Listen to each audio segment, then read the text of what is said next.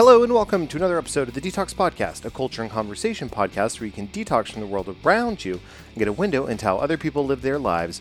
Come detox with DTALKS. I'm your host, Joe Shaw, and I am ecstatic to have on the show today a good, good friend of mine, Al Rooney. I met Al back when he was playing professional minor league hockey with the Fort Worth Brahmas in 1999.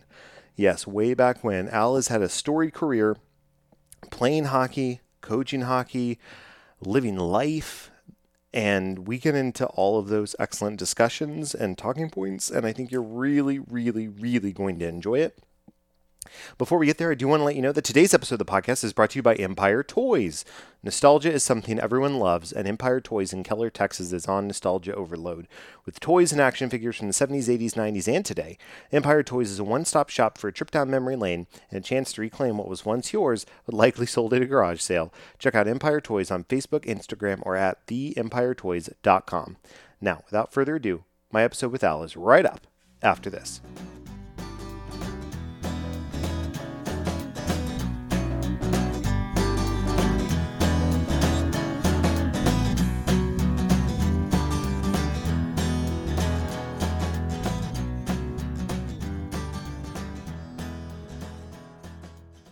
What's going on? My name is Joe Shaw, and I host the music podcast After the Encore. After the Encore is a long form, career retrospective podcast that takes you behind the music of some of your favorite artists. Musicians like John Oates of Hall & Oates, Chris Kirkpatrick of NSYNC, and Jaret Reddick of Bowling for Soup, and many others.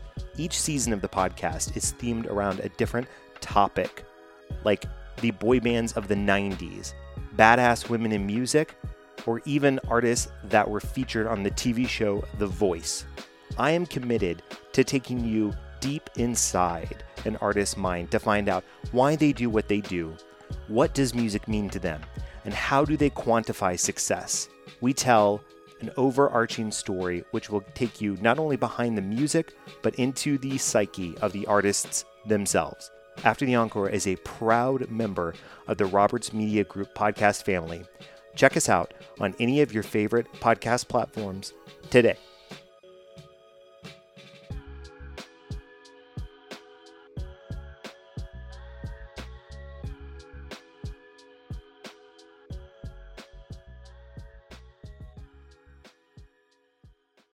Welcome back to the DTALKS Podcast. With me at this time, he is a good friend. He's an old friend, not because he's old, but because I've known him for a very long time.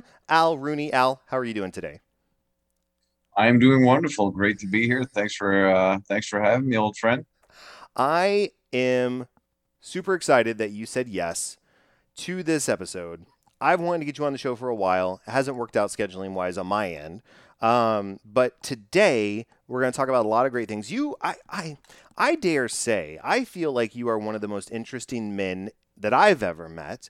With all of the different paths that you've taken in life, the different experiences you've collected, and so I'm gonna I'm gonna dig into just a few of those uh, this this evening, Sure.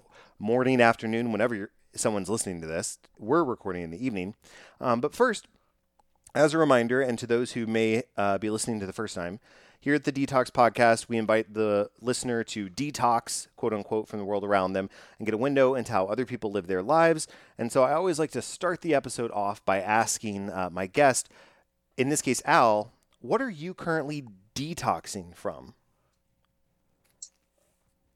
Um, well, I would probably have to say, uh, speaking in broad tones and taking sort of the easy way out, I guess, uh, in a sense, would be, uh, I guess, just detoxing from uh, all the dishonesty in this world. Hmm.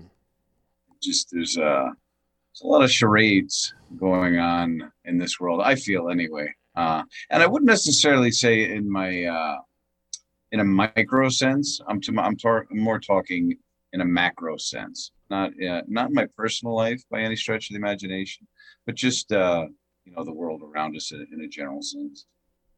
I it, I like that answer mainly because we were talking before we started recording about the different uh, shenanigans that entities get into for the sake of of a deeper business meaning. people are like, I don't know what you're talking about. As an example, I'm wearing this uh, Miami Fusion retro jersey from Major League Soccer way back in Yep. the day.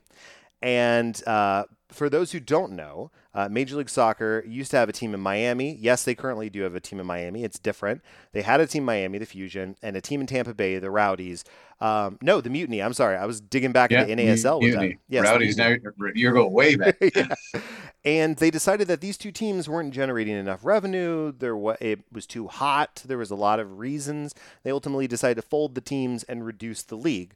Um, fast forward to the fact that now there is Inter Miami, and uh, the league acquiesced to the Beckham buck, and so it's it's interesting what um, different leagues or corporations. Um, entities will say sometimes in order to uh, maybe not reveal what they're truly doing, and and that's fine to a certain extent. We don't need we the populace don't need to know everything, but I think if you want to say we don't want a team in Miami because of the ownership group, I think at a certain point you can just say that. And then you don't have to be like, ah, it's too hot and people aren't coming to the games and they're not winning games because none of that was true at a certain point. So it's just, it's interesting um, that you see these trends like time after time after time. Yeah, in in various businesses in various aspects of the world, and sometimes it's not.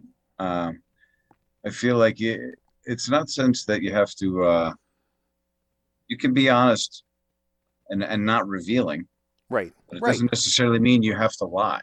Right. Like you can not give the reason as a league, let's just say. Yeah. But it doesn't mean you have to lie about it. Give a fake reason. know what I Right. so like and and, there, and there's a lot of that um you know I, I feel going on and you know uh, obviously we don't have to really touch the hot button in politics but just in a general sense it's you know you know they're they'll tell me the the sky isn't blue i'm looking at it right now you Right. know so it's a big charade at times it's frustrating so that's my detox no, it's all good. It's frustrating. that for a while Yeah, it can be it can be exhausting for sure. Um, and you know, it's uh, uh, perhaps. Um, And to be clear to anyone who's listening, my brother, the reason that we're talking about the Miami Fusion, my brother uh, Jimmy uh, was the captain of the Miami Fusion for a couple of years and played for several seasons, that's right. That's Yeah. right. which was a lot of fun. It was a fun time in our lives. It was you know it was a fun time in MLS too. That was when uh, what was it? Ray Hudson was he the manager? Yeah, Ray Hudson was the coach. I actually was down there because Jimmy's season in the MLS went in summer. Mhm. My season went obviously in hockey went during the winter. So I had gone down to Miami in September and was training doing off ice training for a couple of weeks in Miami in September of 2001 and wasn't practicing with the team. I was practice I was like running sprints and doing workouts while they were practicing. Right. So I am stretch was I not practicing with the team. but I was just around the compound. I was going to the facilities with them each day, you know, and their, you know, athletic trainers were, were kind of taking care of me as well. So it's just an opportunity to see family and train. And, and obviously, as we know, 9 11 happened. Yeah.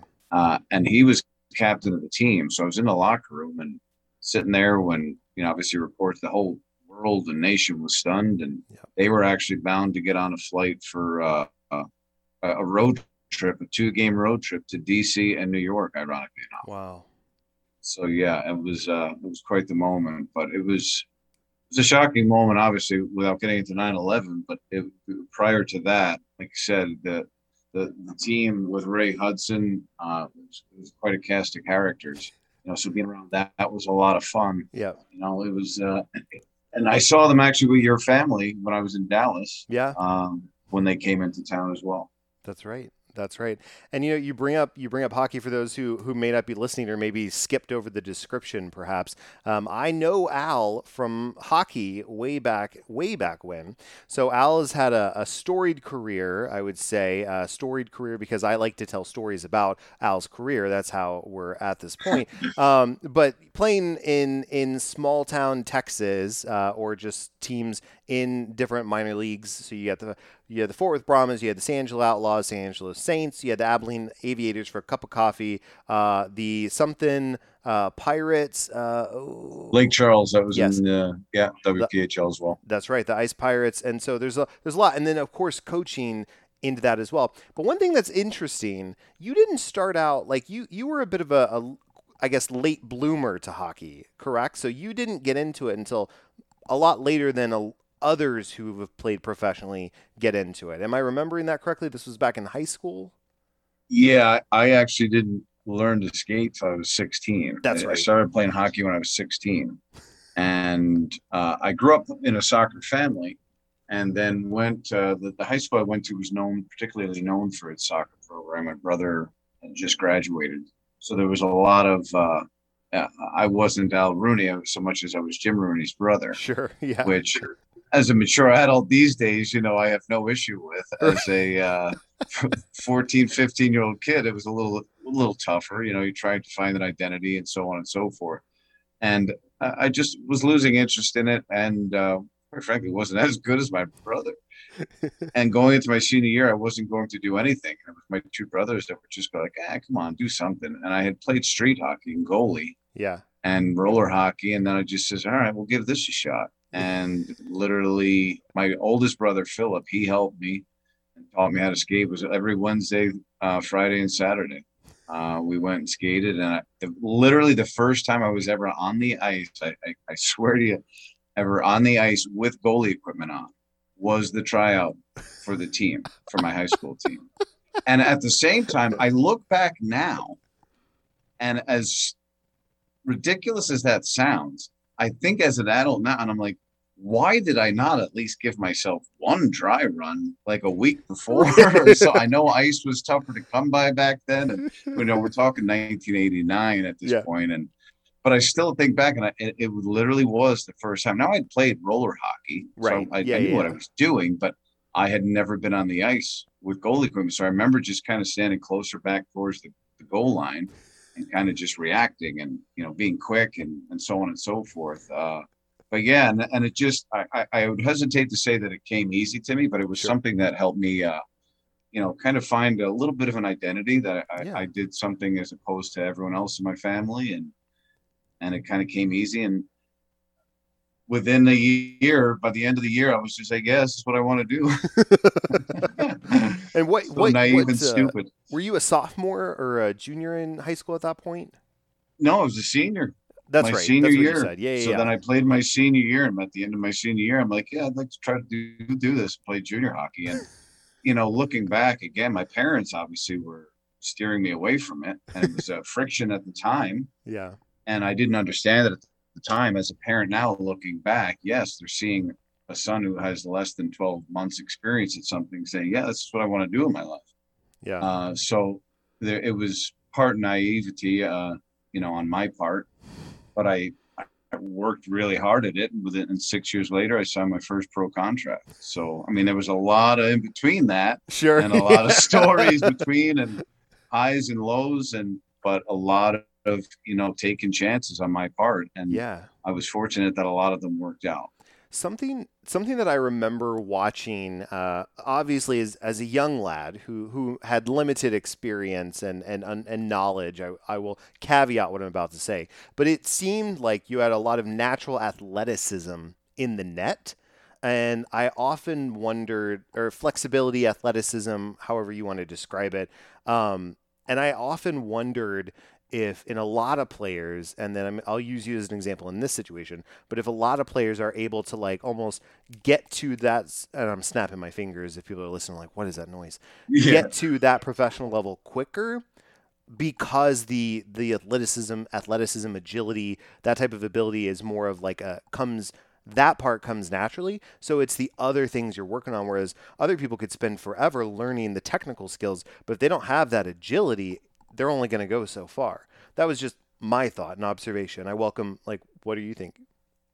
Yeah, no, I would tend to agree. I mean, I, I, I grew up, sports was a big part of my childhood. I had a, I was very fortunate. I great parents, great family life growing up. Uh, parents were very involved, uh, you know, always on weekends and sports and trips and so on and so forth. So Uh, but soccer is, is a sport that can translate over to hockey. Yeah. Uh, we, we played a lot of soccer using footwork, foot speed, and Mhm. and I was pretty good at that. I just kind of was, you know, steering away from it, and Yeah. it did translate. And uh, my oldest brother, uh, he had played hockey as well for a little bit, so he that's why he kind of helped and steer me Sure. in that direction. Uh, but yeah, it did translate. It was certainly, uh, and even in college, I played the, my second year of college. I played on both teams. I played. Uh, I was in Buffalo State. And I was uh, with the soccer team, and for a couple of weeks there, for about a month or so, the the seasons overlapped. So we're literally jumping right from the soccer field, sprinting over to the rink, getting dressed for hockey practice, and getting on the ice, and you know, so it, it was interesting. But they translate well, and it. I, I again, I don't want to say it came easy to me, but it seemed sure. like a, a natural fit, and that's what helped me progress. Like I was able to kind of read the play, you know, Yeah. growing up around sports and understand the dynamics of, and that's what helped me kind of catch up quicker. Yeah, yeah, yeah. No, that's a good point. And you brought up I- I really like the the idea of like the the sports translating. So I know that um, one of the reasons that I have heard bandied about as to why the U.S. men's national team is not the best team in the world, even though we have a large population, we've got incredibly diverse talent pools, diverse meaning diversity of region, experience, makeup, visible diversity, sure, but all of these different areas. And it's hypothesized well the best athletes are not coming to play soccer. They're going to basketball football maybe baseball hockey depending on what's going on. And so you're getting like whatever athletes want to play in some cases the best but in often cases in most cases you're not getting the best. And so i think um, that i thought it was in, an interesting thought of our best if our best athletes played soccer what would that look like? And then in one scenario and then the other thing that i thought was interesting i don't know if it was tim howard or if it was another professional player who talked about specializing in sports is not the solution your solution should be to as a kid play as much as you want whatever you want and then you learn the lessons and you incorporate those into your playing style which is exactly what you said you were doing when you were playing hockey you were incorporating Yep. those reads of the play into your Hundred game. percent. Hundred percent agree. And there's a lot of a lot of sources we can cite regarding that, and uh, that's kind of twofold. I'll answer that twofold. I'll address what you said regarding Tim Howard uh, first, in the sense that uh, it is first of all muscle memory type stuff yeah to be able to give certain muscles a break and translate and go to do something uh, and change out. You're not going to get burnt out on it mentally, physically, emotionally on a sport. So it's it's healthier to do different things, to, to try different things, and not kind of get pushed and pushed and hammered into one specific thing. Uh, it's a developing body. You want to be well rounded. Uh, you know, playing something in the summer, uh, a different sport, using your hands and feet on the grass, and using the dynamics of you know moving around, learning balance and agility, what works in that sense, in a natural and fun, fun environment. Yeah. Uh, so that there is definite documented, you know, sources saying that that is a benefit to be more well-rounded. Now, conversely, that is something that, in my experience, um, you know, being playing at a high level sports and then coaching for 14, 15, 14 years at a high level, yeah and also having conversation, long conversations with my brother Jimmy, who played at an even higher level and coached at an even higher level in a different sport. right We would also have long conversations about this very type of thing. But the at a younger and younger age, more and more people are pushing their children towards specialization at earlier ages, chasing after whether it's professional dreams or college scholarships. So there's financial rewards and this and that. And they don't realize that they're just they're rushing in. And Yeah. again, this is my opinion sure uh, uh, just my experience. You know, my opinion is based on experience of dealing with parents in recruiting and seeing recruiting getting younger and younger and not wanting to be a, any part of that. yeah You know, when you got eighth and ninth graders committing to Division One institutions, there's an issue, yeah and it's not just the institutions; it's the parents signing off on this. So it's you know, you got parents that are worried about if uh, their kids are going to develop to do this and be elite at the age of nine and ten when really you should just want to go get a snow cone after the game Yeah. I there's nothing wrong with just playing No. a sport for fun and getting a snow cone after the game exactly.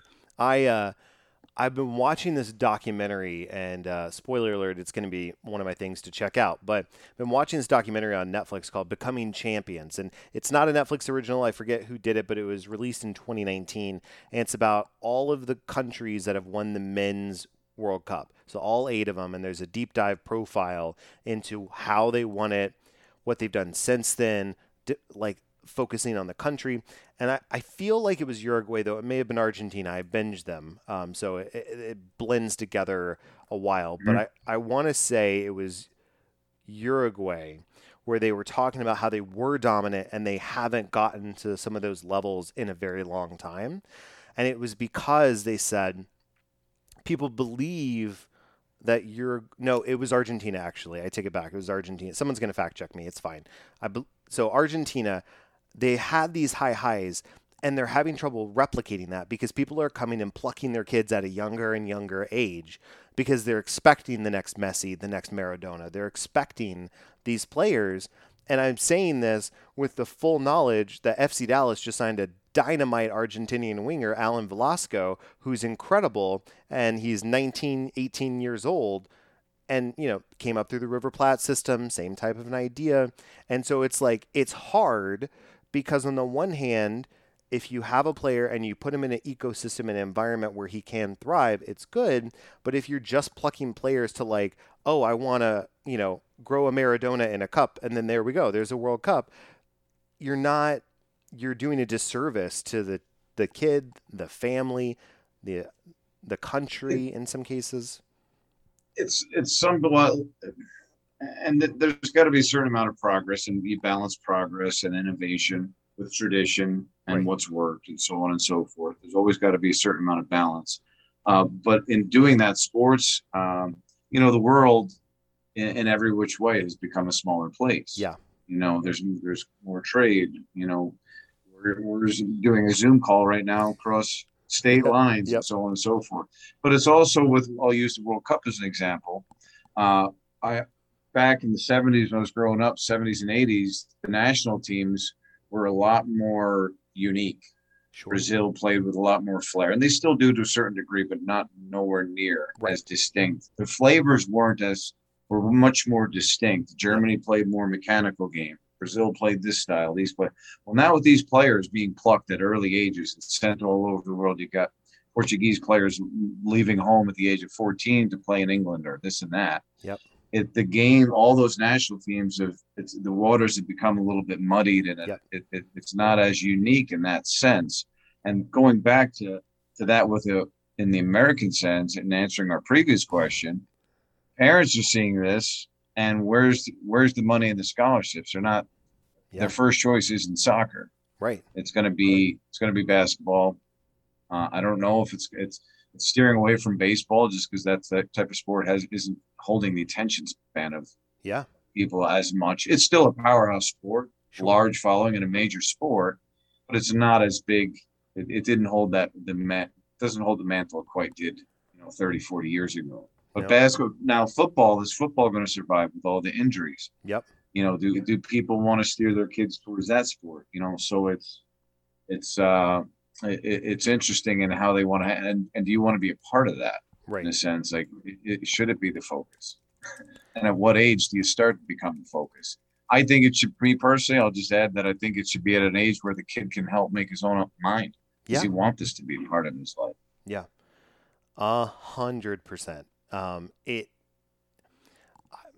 I have my own personal opinion that I think part of the thing hurting baseball, or, in my opinion, as somebody who's you know, on the outside looking in, I, I kind of feel like baseball hasn't had like a, a big name, like pop culture name for the sport in a while. I was just listening to a show about Ken Griffey Jr. the other day, and I was like, Yeah. man, I remember when Ken Griffey Jr. transcended baseball. Like everybody knew Ken Griffey Jr. and then Michael Jordan transcended basketball, right? So like all these all these players. Um, and then the other thing I think is they've had so many strikes over and over and over again that it's just it's it disrupts the momentum. But but yeah, it's uh, but that is a topic for another time.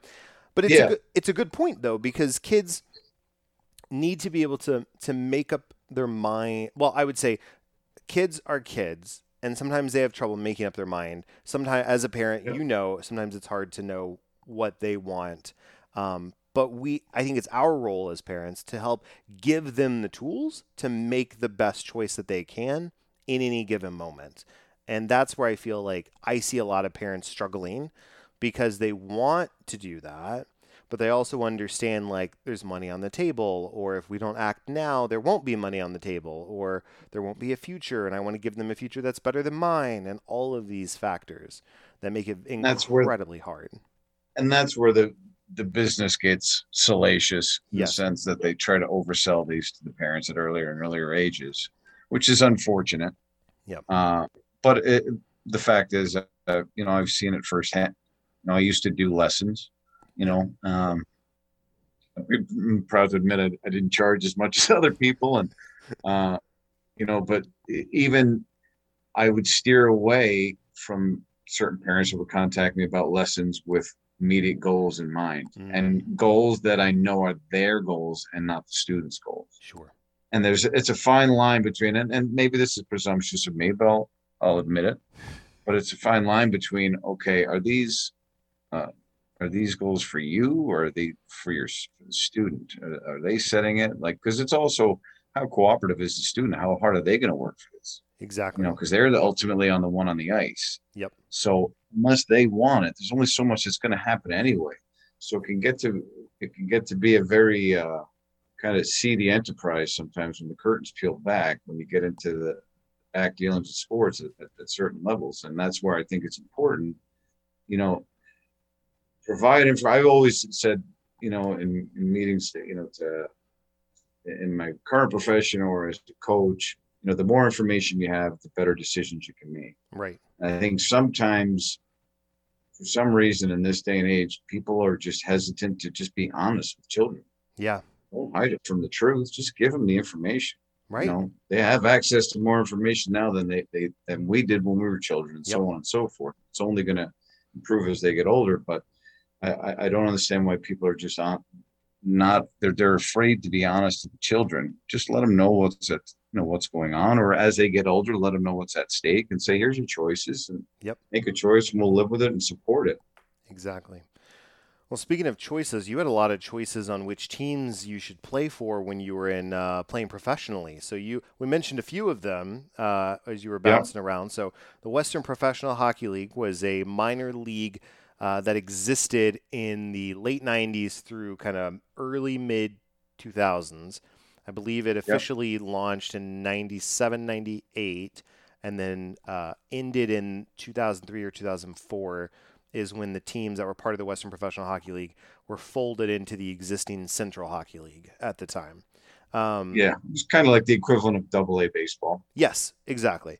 And so you, I first met you, kind of winding the clock a bit, uh, when you played for the Fort Worth Brahmas. So you came over. Ooh, uh, it was the 99-2000 season, I, I, if I recall Yeah. correctly. Uh, and you were the backup goalie to Steve Plouffe. Is that who, Uh, or was it Rob Laurie? Yes. Yeah. No, I came in. Um, I I started the season with Abilene That's right. and was absolutely miserable there. That's uh, I've always. I, I, to be honest with you, I don't even care if I offend somebody. I, I've always said Abilene, Abilene is where fun goes to die. Uh, And speaking to somebody who went to college in Brownwood, which is a town that considers Abilene the big city, can confirm a lot of fun sucking occurring in that area of Texas. Um, Yeah, shout out to my Brownwood listeners. yeah, between between that, like the, the organization was a disaster. It was just a bad choice on my part to sign with them. The organization was a disaster. Uh, that's what, what my uh, first wife and I split up. Uh, so I was going right. through uh, a split up there, and that's when uh, I was traded to Fort Worth because I, I wanted out. So they traded me to Fort Worth, and that's when I, I came across uh, and met your father and your family. That's right. That's right. So you were there. Were you there for the entire season? Um, I, well, I was. N- no, no, you you got no, tra- no. I got traded because I uh, I took the bullet for the team. That's right. Uh, I'll say this real. I'll I'll I'll try to make it quick.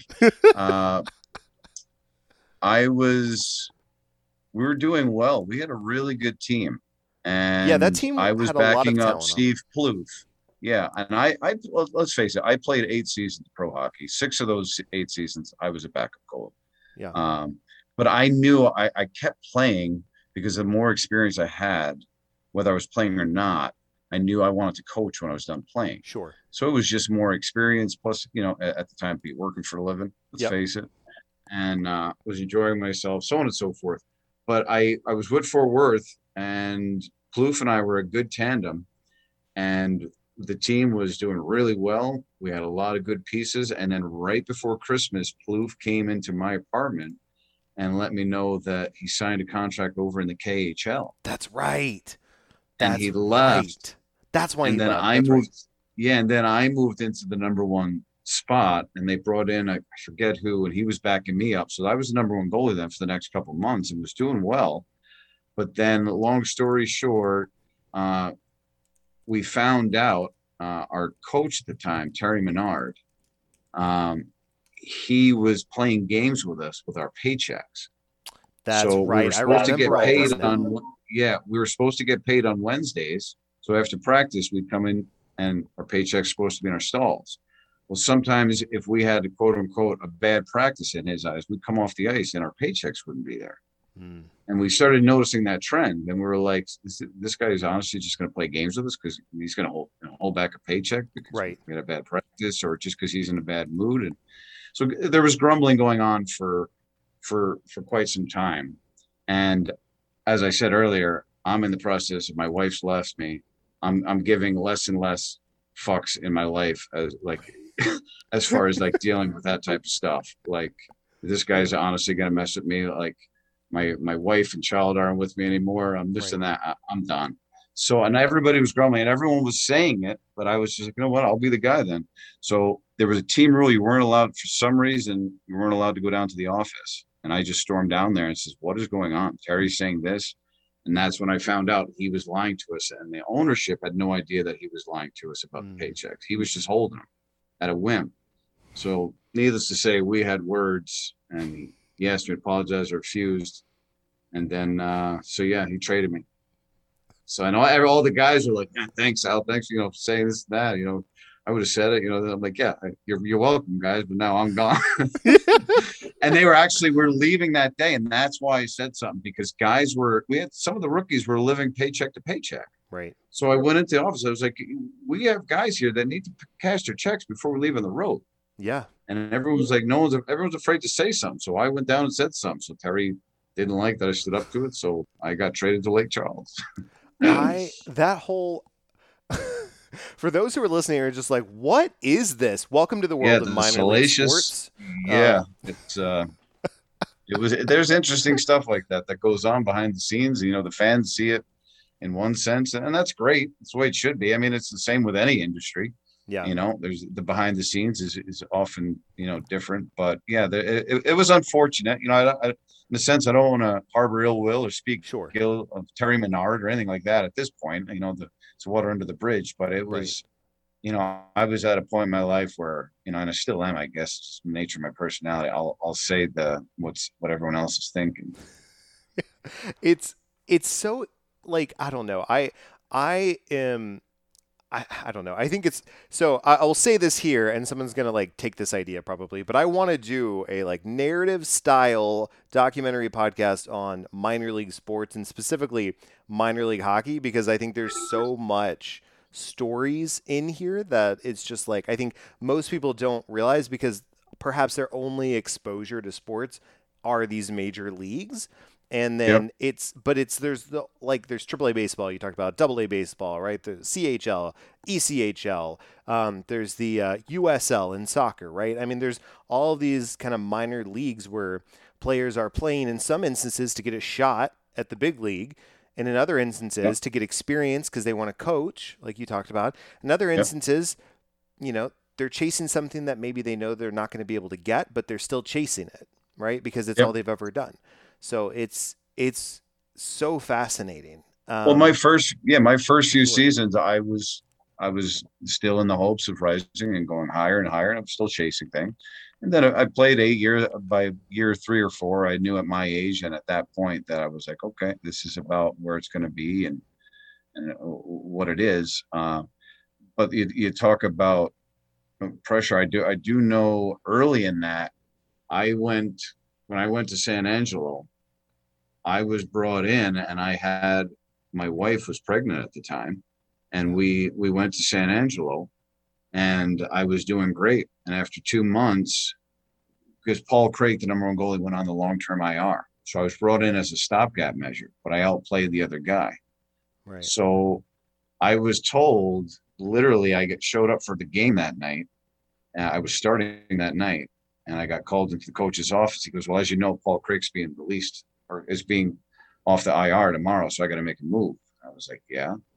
He goes, so bottom line is, is he goes, you're starting tonight. So if you win, you stay. If you lose, I'm going to keep Trevor. He goes, I'll just put it in your hands, and you're a man. You know, can't ask for anything more than that. And I'm, yeah, you got it.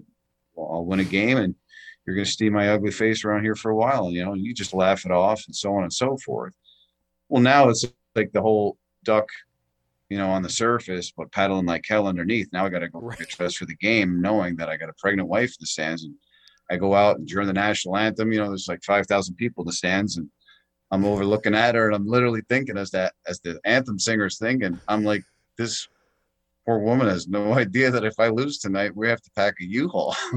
yeah. And it, so that's the sort of pressures you're getting in the minor leagues that you're not getting at the NHL level and at yeah. the higher levels. Now, yes, there's there's different sorts of pressures because there's more money and there's it's bigger right. business, uh, so on and yeah. so forth. But there's the the type of pressure at the minor league level, and also contracts can you can be traded. Uh, there's less guarantees and this and that. So, yeah, it's uh, it's not for the faint of heart that sort of career. Uh, I'll, I'll no, say that. It's not, and the only thing that I can think of as well. So I uh, grew up a, a, pretty big professional wrestling fan. Yes, uh, I'm aware of how that sounds, but I'm fine with it. But there was a there was a, uh, a, an organization in the in the 90s that is no longer in existence called Extreme Championship Wrestling, and they had a certain brand of style. So at the time, WWF, now WWE, and WCW were were marketing a bit sometimes to like to the kid or the family, and ECW was marketing to the the adult. They had hardcore matches, programming. They shot it like a low budget indie film. I mean, Crash TV, all this stuff, like MTV replicating, like all this kind of of the time yeah. stuff. And they had a huge cult following. Um, and they also had no money and so the play the wrestlers were working for free a lot of times because paychecks in the mail, paychecks in the mail, paychecks oh, yeah. in the mail. and uh, the owner and operator Paul Heyman was such a PT Barnum that people like rallied around him and were just like, I don't care. He gave me my only shot. These other organizations didn't. I don't care if he's not paying me. But then it got to a point where like these big name guys were like, Hey, look, WWF came calling and is offering me a guaranteed contract. I gotta I gotta flip. I gotta yeah, go, and it's it's like you you can't. It's what people will the lack of stability to, is crazy. what people will do to chase that dream. Now. I know it's it's crazy. Distort so so moving reality. on, right? So moving on, we talked about coaching as well. So how did you? Well, I guess maybe here's what I want to do real quick because I don't know this, and then we can then I want to transition into a little bit of your coaching before we start wrapping up. Um, but how did you even get? So was San Angelo the first team that you played for professionally? No, no, uh, it was Port Huron. Port right? Huron or Nashville. What ended up happening was I went to college for two years, and I was a I was a history major, and I, would like to consider myself well read, and I, I, and as I've gotten older with each year, I'm always interested in learning. But again, yep. back years and years ago, it was less talked about and this, and I'm not saying it was repressive by any stretch of the imagination, but uh, I just I'm I'm not necessarily 100% cut out for sitting in a classroom type learning. It's not my my strength. Sure. Uh, I'm not a stupid person. I'm, I'm not brilliant by any stretch, but I'm not stupid. But I, I just I, there was no way I was going to last for four years to get a degree. Uh, Yeah. It just was. It just wasn't sitting tight, and I wasn't also a partying type in college. I, I didn't even taste alcohol till yeah. I was 23. So that yeah. staying to party. I mean, I'm an introvert. You think I'm going to college to party? I went and was pursuing a history degree, but I knew it wasn't for me. So literally the last semester of college, I never really went to class. I finished out with hockey and I just was working out, training, eating right, and just putting it all on the line. And I went to free a, a, a particular free agent camp that summer, and was like, "This is it." And again, at the time, I didn't really have, in retrospect, a backup plan. I just was, this was going to work. I'm going to that. I'm going to get seen. I'm going to sign a contract and everything will be fine. And that's how it worked out. And I'm fortunate, but I, I don't know how it worked out that way at, at times too. Um, yeah. I, I really just buried my, my head in work, but I went to that free agent camp and before the camp was even over, uh, that's when, uh, uh, John Blum, he was an ex NHLer. He was a scout for Florida, so he signed he signed me, and uh, it was a minor league deal that was an affiliate with the Florida Panthers. So I went there and started the season there, and halfway through the season, uh, but actually, then in retrospect, I, I, go to training camp and there's five of us there, and I thought I had I was good. I thought I had signed, but I get yeah. to training camp. There's five guys for two spots, and I'm like, oh my god, like this, it's going to be over before it even starts and we get into like the first day of practice. And I'm looking around the other guys. We're talking and shooting the breeze, and three of them played major junior. One of them played Division One, and I played on the worst Division Three team in, in the history of hockey at that point. So I'm like, this is over before it starts. And uh, they're talking like one of them talks about winning, literally talking about winning the Memorial Cup with Eric Lindros in Major Junior. Oh my God! You know, and then they're like talking, and I'm just sitting here, you know, shooting the breeze with them, going, yeah, yeah, oh yeah, yeah. And I'm like, not, not letting these guys know that the whole reason I know what they're talking about is because I fucking read about it in the hockey news. You know, right. not because I'm one of their peers. I happen to be one of their peers now because right. I'm on the ice with them, but I don't know what the heck I'm doing there. I'm, right. you know, so it was a lot of that, and I just I worked my tail off, and uh, I remember they they released one guy, so then it's down to four. Two were returners, and they they definitely were trading one. So now it's like, okay, I'm one of three.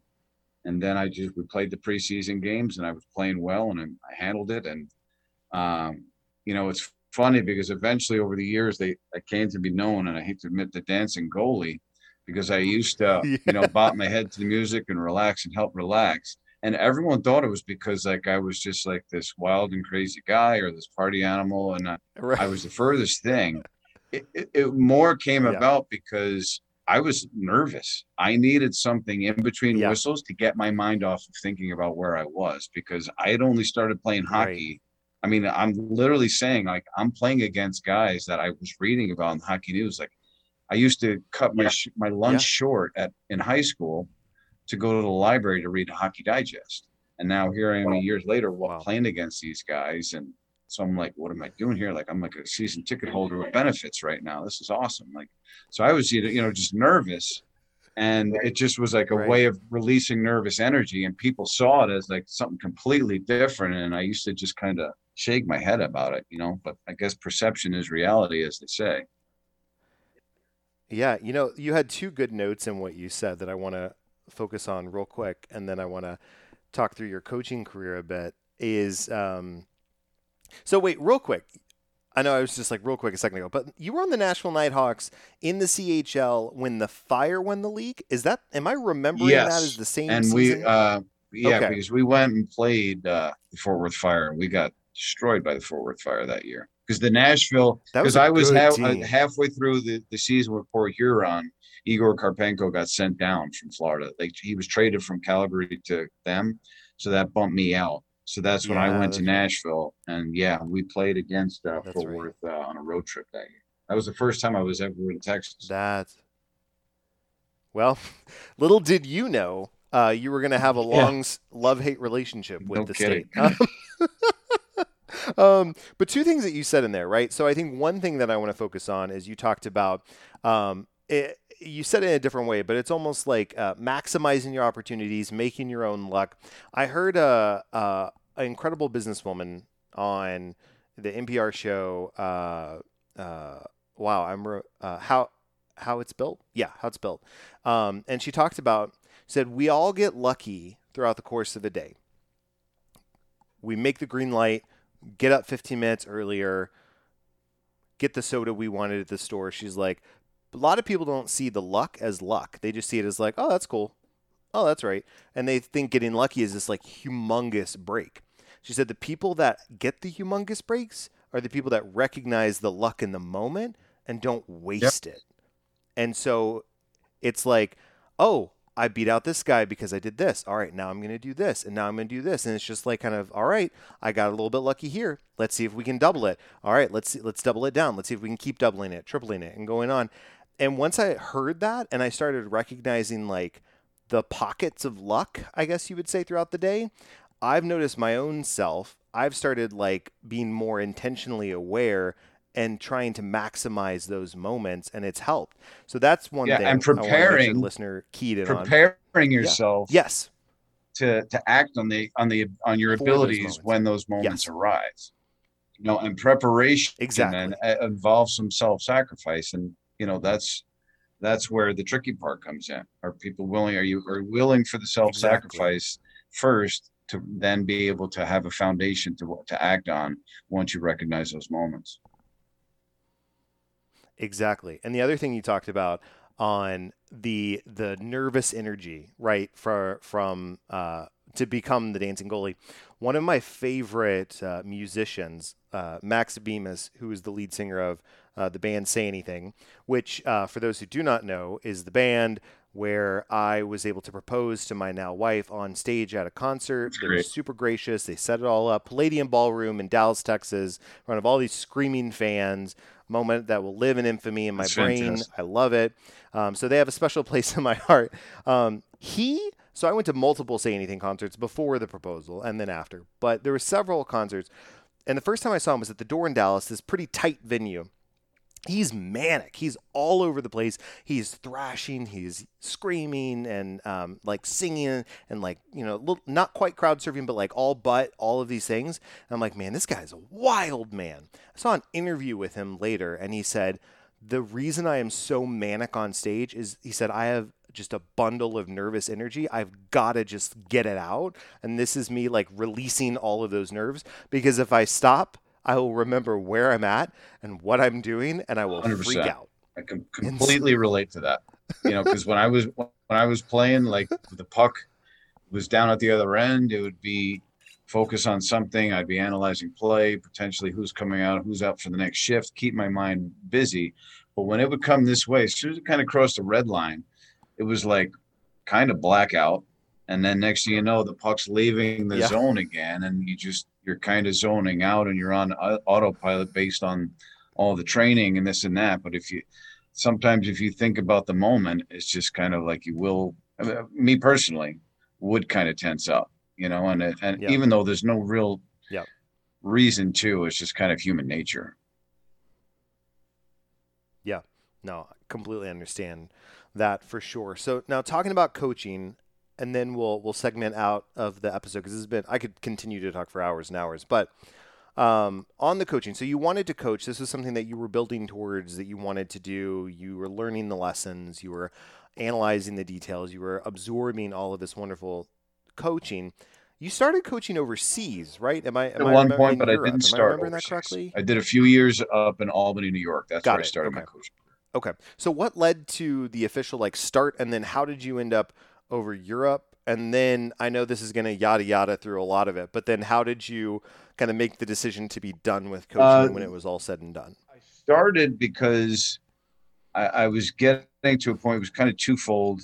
I was getting to the point where an age where it was kind of time to, you know, take the gear off. And uh, not only that, I also wanted a little bit more certainty in my life you know, as a as a uh, and it's funny saying that as a coach because you can be fired as well, but uh, you're less apt to be traded. I'll I'll tell you that. So I wanted a little bit more of that, right. and it's a little bit more year round because I, I, you know in the minor leagues you're playing all season. Then in the summer, you're you're teaching hockey schools and doing that sort of stuff. So you're you're you know you're putting together a right. hockey, you know, a profession in hockey, but not necessarily always as a player. Uh, so I was already getting a lot of experience right. with the instructional side and so on and so forth. So uh, a family friend of ours, um, actually, who coached my oldest brother, uh, and then, funny enough, his younger brother was one of my sister's first boyfriends. Uh, so he was he had coached many years. He had coached professionally in Europe. Well, he had moved back to the states and was starting a junior franchise. So it was a perfect and wanted to know if I wanted to coach. A perfect opportunity to to start yeah. to not only uh, work alongside him, but um, and take advantage of the opportunity, but learn as well. You know, uh, uh, the, the, the coaching side from somebody who had been coaching in Europe and had various experience. So that's what what happened. Uh, so I was in Albany the first uh, three seasons. Uh, the very first year, we we started with recruiting late, and we won a championship and took third at nationals. Uh, so it, it kind of it, it, happened pretty quick. I loved co. I, I enjoyed coaching a lot. I loved it. various aspects of it. It as with anything in life, uh, it evolved over the years. Uh, you, you love different aspects of it. Uh, yeah. You acquire more responsibilities and so on and so forth. You know, less of a game, more of a business, and so yeah. on and so forth. Um, but I was there. I was in Albany for several years. Uh, met wife number two there. Lost wife number two there. Uh, like I said, it's uh, and, and I own it. Uh, it's it's certainly that's a whole nother podcast, but we could uh, we could talk about. Uh, but that being said, it was partially myself, partially aspects of my life. Um, my brother had passed away, um, so that that was affecting me. Uh, so all said and done, I kind of, in retrospect, didn't realize at the time, kind of ran away to Europe. Uh, you know, my brother died. The organization I was coaching for kind of folded. Uh, my wife and I uh, parted ways, so it was just a. I, I didn't even realize at the time, but I, I went to Europe and coached there. Yeah. And actually, they were in the midst of negotiating and speaking to me about bringing me back the following year, when I kind of had my uh, first aha moment and I had a son from my first marriage that was living in Nashville. We had a great relationship, but obviously distant. Uh, visit him. He'd come to visit right. me. I'd visit him. Uh, constant phone conversations, the six weeks in the summer, the whole thing. Uh, but I was over in Finland and we got knocked out. I, I was the head coach was fired a week, a couple weeks before the end of the season. So I became the interim head coach. Uh, and we got knocked out in the playoffs, but my ticket wasn't leaving for another about three weeks. So I ran a hockey school for them just in the meantime. And at the end, all the parents were, you know, yeah. thanking me and praising me. The kids had a great time and all this and that. And everyone left. And as corny as it sounds, I was literally the last one in the locker room. I was sitting there by myself in the locker room in Finland. And it kind of hit me what the hell am I doing sitting in Finland making this kid, these kids' day when I have my own son down in Nashville? So I literally the next day told them, yeah. I said, I appreciate you offering me to come back, this and that, but I uh, I'm going home. And I dropped. That's the first time I dropped hockey. Yeah. And I went back to Nashville and started uh, and just worked a regular job and just left hockey completely and just focused on being a dad. Um, and and also yeah. was recovering, self healing from losing my brother. I had a lot to work on myself. Yep. You know, um, you know, I pushed a lot of people away pushed a, a, marriage away, my you know family members and friends away. Like I was just angry at the world, and I had to come to grips. Uh, so part of that was being a better dad, being a better person, this and that. Uh, but I, there was that part of me that was like, I'll do this, and as, as Sylvain gets older, then I'm gonna get back into it. It was always the plan, and then I did, and I was yeah once again was successful, and it just kind of snowballed, and I advanced. Um, from year to year, league to league, and jumped. And then I ended up going to, to Texas to coach junior hockey again. And I was there several years, won some championships, and uh, went to Minnesota. But my last two years, I'd gotten to, uh, I was a head coach GM. and kind of the responsibilities outgrew my personality uh, my personality flaws, I should say, because mm. uh, I I'm not I'm I'm not ashamed to admit like, and I don't know why more people aren't. I'm a flawed person. Like I'm not perfect. Doesn't mean I'm proud to be flawed. I'm sure. not just not ashamed of it. You know, it doesn't mean I don't work on certain things. Yeah. Uh, that being said, uh, you know, as a natural kind of introvert, and it, it's kind of getting worse as I get older. And the level I had reached, my responsibilities outgrew yeah. what I could hide you know, so I can sit here, I will sure. break down. I don't you can throw me any NHL coach. I'll sit in a room comfortably and break down an X's and O's, an opponent, a power play, a PK. I can do all that without a moment's hesitation and full confidence. Now try to put me in a room of 25 people and have to use person my personality to manipulate their personalities and this and that and, and, and the newer generation um, um, because it's ever evolving. And I'm certainly not going to be crotchety and say, well, my right. generation was better because we were used. It's not that at all. it's just that it's it's evolving, and right. I lost my capacity and interest to say, yeah, okay, I'll I'll evolve yeah. and I'll, and I'll adjust and this and that, you know. So, uh, but the last two years, the opportunities were such that I had to move away from my family and spend so much time away from my family, which just kind of respawned right. previous problems of just just wasn't happy. You know, yep. I was spending too much time away from my family. So I, ultimately, yep. I wasn't happy. And if I'm not happy, how are the people around me going to be happy? It just wasn't a good situation. So right. I just was like, you know what? I don't even really desire for the charade anymore. The off season with networking and, uh, you know, speaking to all that. So that's where it just kind of eventually evolved where I was just, you know what, I'm more content just leading kind of a little bit less of a, a road trip and road life, you know, doing something that I, I did love and, and was successful and good at to, you know what, I just want to be simple and be home every night with my family and just be content. And that's kind of what I ended up going for because I, I yep. did notice that in periods of my life when I, I was having mental health issues or anything like that, my failsafe was yeah uh, to be around my family, be around my son, so on and so forth. So that was for me. Yeah. Um, you know, for me, self awareness is more than half the battle. Uh, so it was just kind of like I think it's time to step away. Um, I don't miss it, and this time, like I have no desire to be like I enjoy being away from it. Like I have no desire. Like I knew the first time it was just temporary until you know, I got the ship righted and and so on and so forth but this time like I, I i knew and and i don't regret it. I don't regret my time doing it but now i i love what i yeah. do now and i love the time that i have with my my family you know?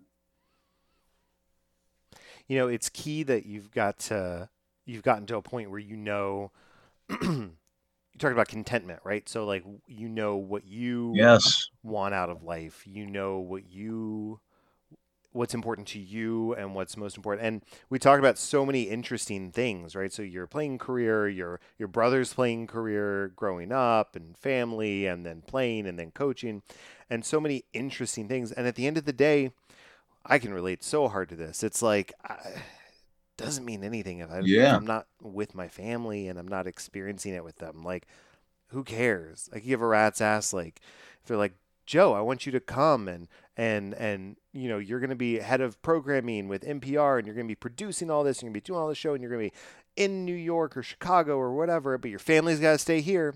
Get out of town. Yeah, and it, I don't want. And it. it's funny because the uh, I'm not just saying this. The wins weren't giving me enough of the juice either. Uh, funny part is, is like yeah, yeah, yeah. Uh, yeah. I, I, was fortunate to coach alongside Dan Wildfong, who for me is one of the best coaches, uh, hockey coaches I know. Um, yeah, and he uh, we won a championship with the Lone Star Brahmas, and the night we won it, it was in it was in Duluth.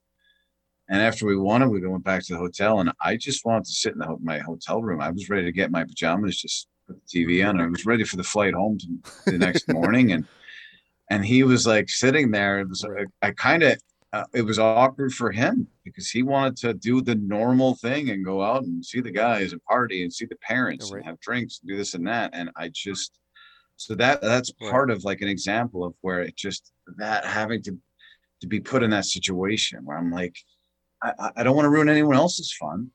I just don't. I just want to. I just don't want to be around. Like I just want to go home. You know, I don't have to do this and that, and uh, right. so yeah. a lot of those sorts of things, you know, just kind of add up. and put into situation, but it's I I I I didn't have an interest in all those sorts of extracurricular things or, or those added pressures behind the scene pressures that you don't even think twice about. You know, or most people don't. But as yep. an introvert, I just it, it, it kind of triggers me a bit. And I'm not using it as a, a as a yep. as a crutch or anything. You know, it's just uh, right. it, I I also have you know an ability to just I don't know my natural expression. I don't want to use the old expression because it's uh, of resting you know what face. I don't want to offend anybody. It is offensive, but I just uh, even when I'm having a good time, it doesn't look like I yeah. am. So then I'm always getting the questions of like, "Hey, relax." Just and that. I, I, I, am relaxed. No, I'm not having offending you. So you know, it's kind of funny. So I just like to be home with my yeah, family and yeah. enjoy things. And, you know, life is good. But I, I also there's nothing wrong with. I, I kind of wanted to mention. There's nothing wrong also with the self awareness of just saying like, you know, it's it, it is me. It's partially me. Like I, because of my personality, I, yeah. I'm, I'm perhaps not the best fit to be a coach anymore. You know, for this newest generation. There's nothing wrong with admitting that and just saying, yeah. and I'm content with that. I don't have to fix that. I'm content with going in a different direction. Right, right. You know? Yeah. It's it's okay yeah. to just say, you know what, it's not yeah. for me anymore. I'll go in a different direction. And it's exciting to go in a different direction and not have a regret about what I did get out of hockey. I mean, I saw the world. I met a lot of amazing people, you know. Right. You know, I've, I've met my current beautiful wife and I have a great family from it. I have two beautiful children for it, travels and stories and experiences. I have a relationship with you and your family. You know, so it is, it's, it's yep. an amazing sport, yep. but at the exactly. same time, it's, uh, I was, I was done. Yep.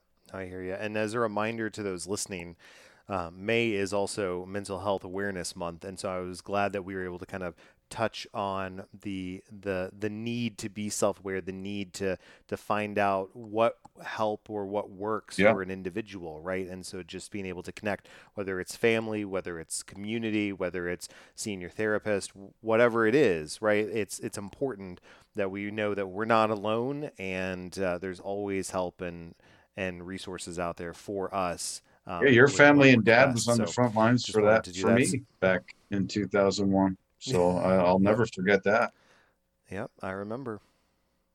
Yep, yep, I remember. I remember. Well, I'm thrilled that we're able to have had this conversation and and be able to talk. Uh, and and maybe maybe the next time it cannot be like eight years before uh, we're talking formally. I, I, don't think it's been that long. I'm I'm exaggerating, but it feels like it. So, um, what I will say though, okay, so as before we wrap up and get into the things to check out segment, I want to know what is a mantra or a piece of advice that you have that you like to share with with others, whether it's players, whether it's young kids, whether it's other parents, whatever, that you would like to impart on the listeners? Well, today? I think in simplistic terms, it's twofold. One is don't be afraid to be honest with with others, with people, and with your children. Um, I, I sometimes am a little coarse in that and need some refinement in my honesty. Uh, but also, having said that, uh, one of the best pieces of advice I got as a coach was from uh, a wonderful player and coach, um, uh, Terry Ruskowski. He played for the Penguins, um, coach in the CHL for many years. Fantastic coach. Yeah. Um, so he used to say, uh, "Don't ever come down on anybody without also presenting them with them with the solution." You know, there's no sense in pointing pointing something out, yeah. pointing something wrong. You know, hey, you did this wrong, and then just walking away. you know, so, you know, even if yeah. it's uh, you did this wrong, understand where you're coming from. We need to try to say like some sort of support or at least acknowledgement or point them in the right yes. direction or just say, have you thought about this or just some sort of feedback uh, and communication. And it falls back to again, the more information we have, the the better decisions you can make uh, and for those around you. And if you want people exactly make good decisions around you, then don't be afraid to share information with them. You know. Exactly. Exactly. Well, that's wonderful. Wonderful. All right. So we are going to the final part of the show. It's a segment I like to call things to check out. It is a segment where I invite, uh, well, I share something I'm either reading, watching, and or listening to for the listeners, and I invite my guests to do the same. Uh, I will go first. So as I mentioned earlier, a TV show one should check out, especially, well, I was gonna say especially because the World Cup's about to start, but yeah. it's not. It's f- six months away. Duh. Although I am getting to watch the U.S. Uh, play Grenada. Grenada, Grenada, in the Nations League in Austin in June, and it's the last time the men will be stateside before the World Cup. So super okay. pumped about that. So. Uh, and it's and it's not a friendly. It's an actual like yeah, it's the Nations League, but yep. it's still like a competition. So that's the, I couldn't get tickets to the World Cup qualifier when they played Jamaica, so this is the next best thing that I could get. So, anyways, super excited for that. So, the documentary is called Becoming Champions. It highlights the eight different countries that have won the Men's World Cup since its inception. Highly, highly, highly recommend it. Absolutely love it. It's incredible. It's on Netflix. I'm also watching Winning Time on HBO. So I don't know if anybody's a big fan of Magic Johnson and the Lakers dynasty and that whole story. It stars John C. Reilly as Dr. Jerry Buss, who bought the Lakers that whole situation is so interesting. So definitely go check it out. Um, movie, uh, if you're listening to this and you're like, you know, I'd really like to get an interesting uh, movie that's about hockey. Um, of course, you could watch Slapshot. That's always a classic. But uh, I uh, recommend Mystery Alaska if you're up for it because that's always a classic. It's about the New York Rangers playing a team from Alaska in pond hockey. I don't think any more needs to be said.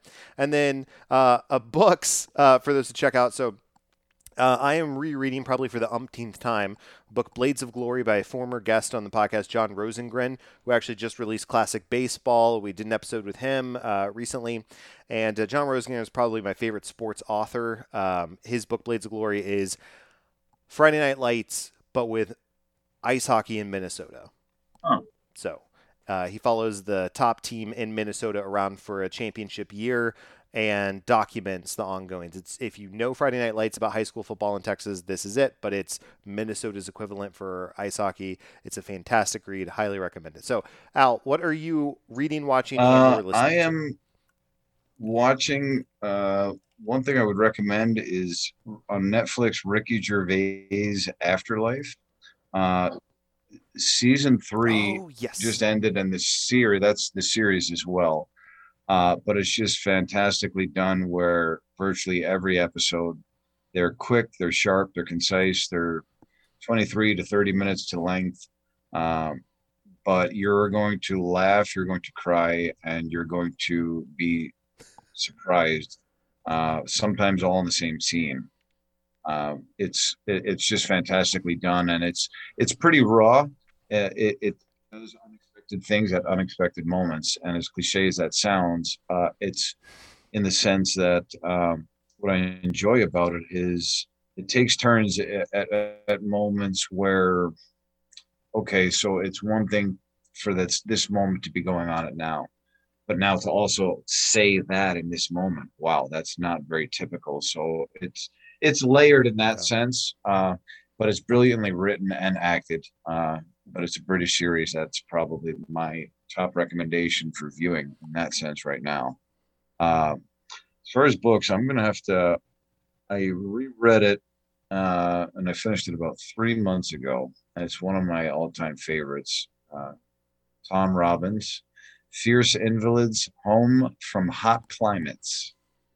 It's uh, it's a nonfiction uh, kind of picture. Um, James Bond on uh, in the CIA while on LSD at times.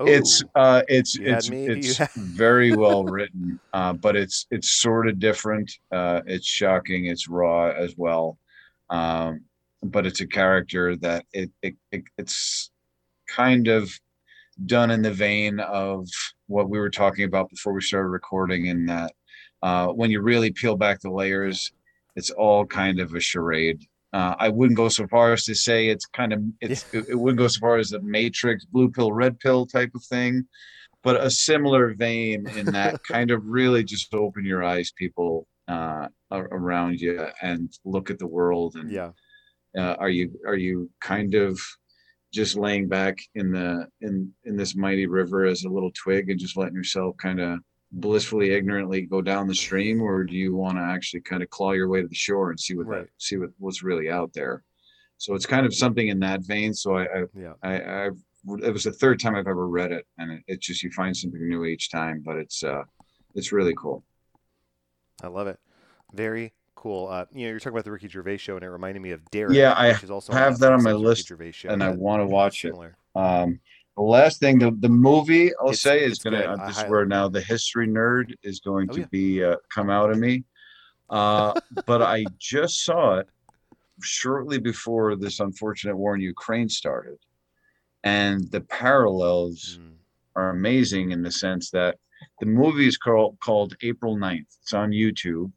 It's a it's a Danish movie, uh, I believe, and it's it's about the German invasion in World War II of Denmark on April 9th, and basically how they knew it was coming, and this it's it just follows the historical frontline unit that had to be on the border and be like, okay, well, out of all the people in the world, we're the guys that are facing the, the mighty German war machine tomorrow at what 6 a.m.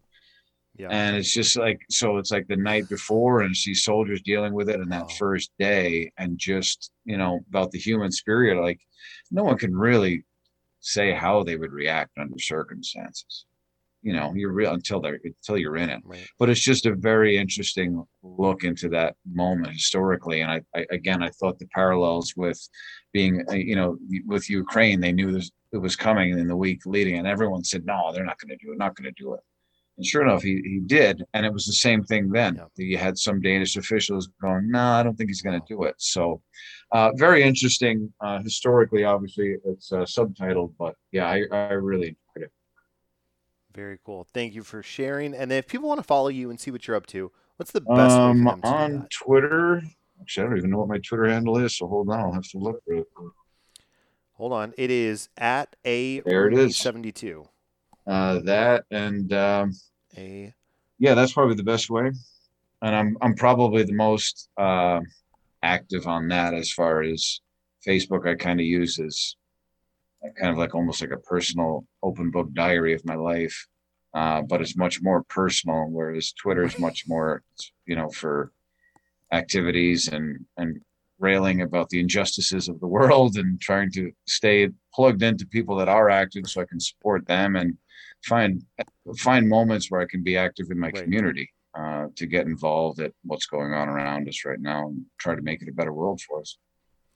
I love it. Well, that's what we're all about here at the DTALKS Podcast. So, Al, thank you so much for coming on the show. This is a absolute treat and a delight for me, and I'm excited. Thank you. I appreciate it. Back uh, on the show uh, again. It's great seeing you, and uh, I, I, appreciate the invite. I, I, did enjoy it, and I have enjoyed uh, listening to a variety of these episodes. Perfect. Well, thank you, Al. And listeners, you've been detoxing with DTALKS. Now go and make a more inclusive world. If you know of an interesting person or story that needs to be told, please reach out to me at dtalkspodcast at gmail.com. That's D-T-A-L-K-S podcast at gmail.com.